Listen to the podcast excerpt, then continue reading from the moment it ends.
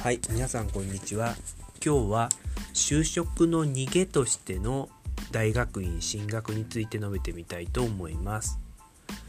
えっと、まず理系の分野の場合、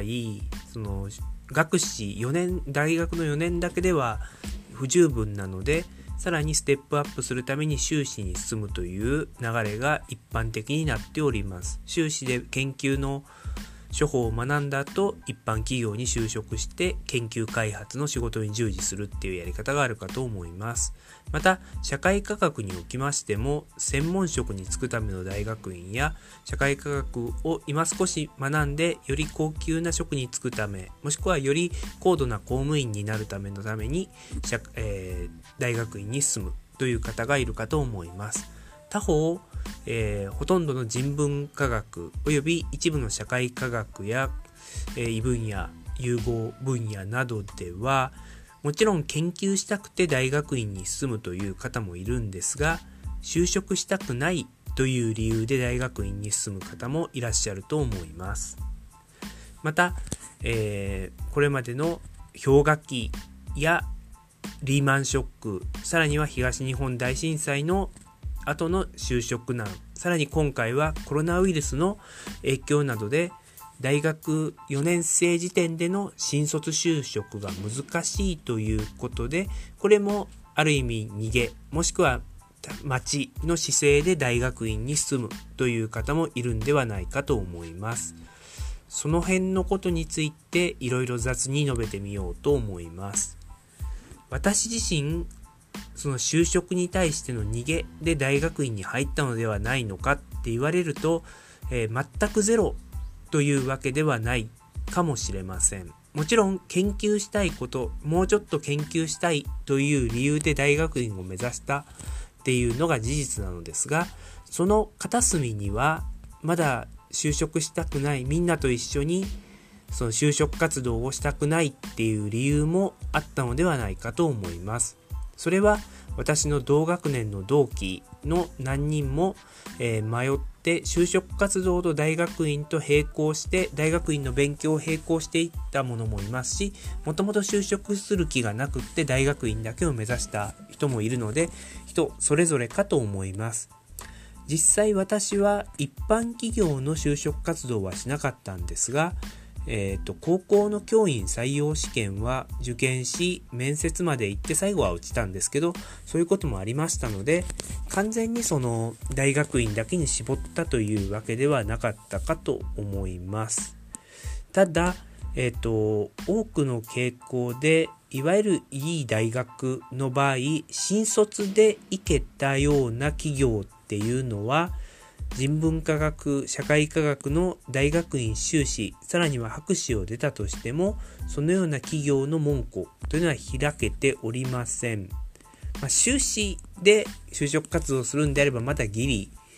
入れる可能性もあったりするんですが実際私の先輩で修士まで出て、えー国営放送局に就職した先先輩とかいらっしゃるので、えっと、不可能ではないかと思いますただ大学院修士に進むよりも1年留年などをして就職活動をされた先輩の方がそれなりにいいところに決まっていたような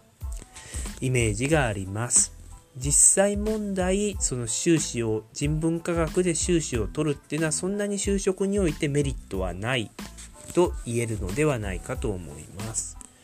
で、えっ、と就職の逃げのために大学院に入った場合においてもまず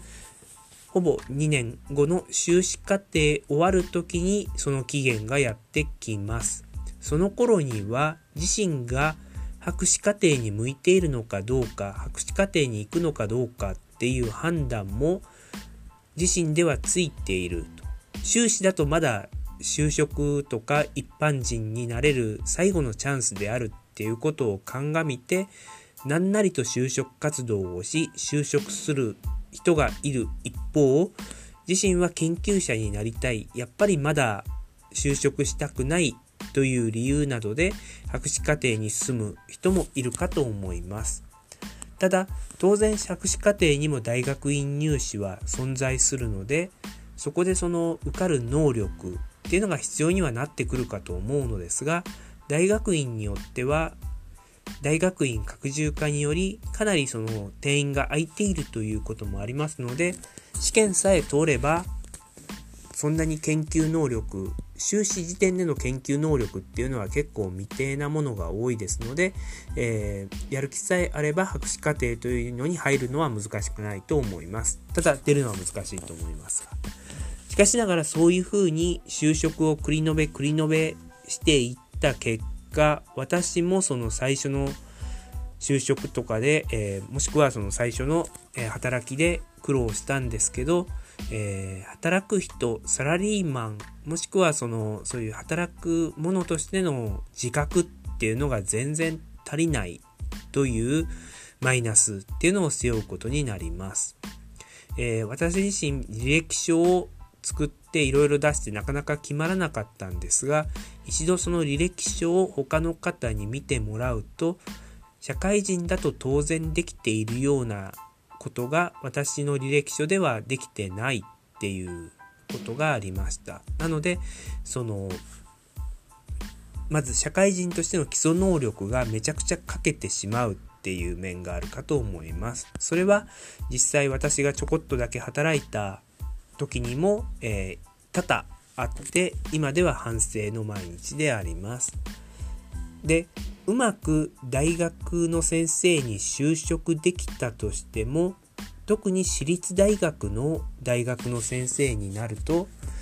オープンキャンパスであったりとか高校営業であったりとか新入生の対応であったりっていう点で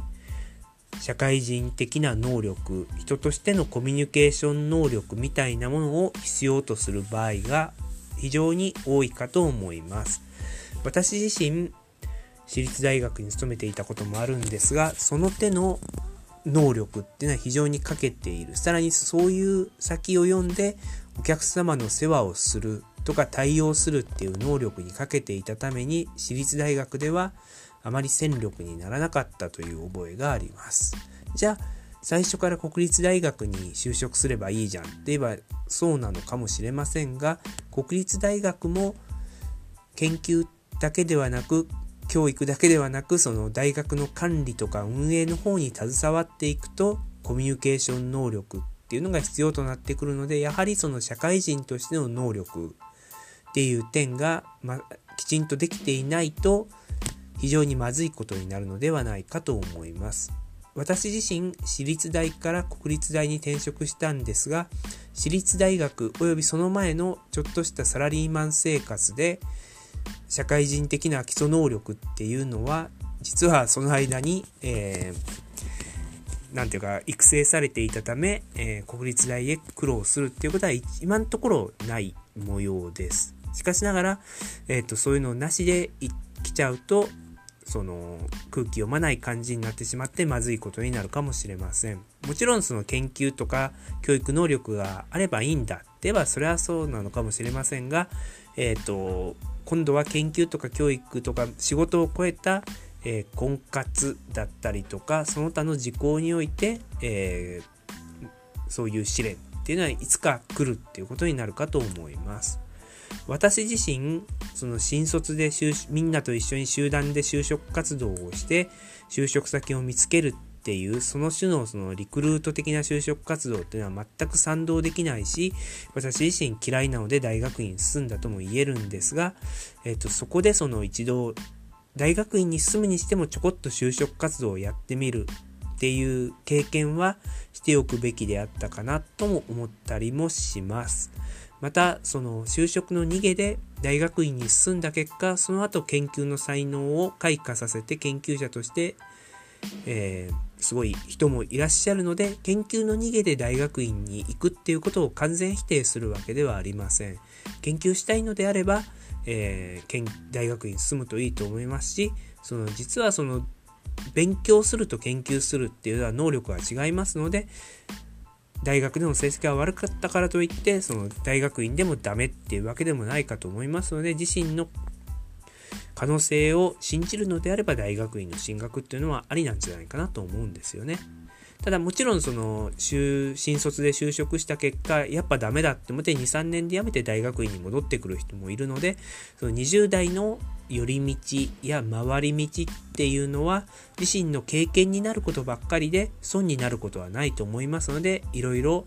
バタバタ悪戦苦闘してみると非常に40歳50歳になってくる時に非常に豊かなものになるのではないかと信じております。今日はこれくらいにしたいと思います。ありがとうございました。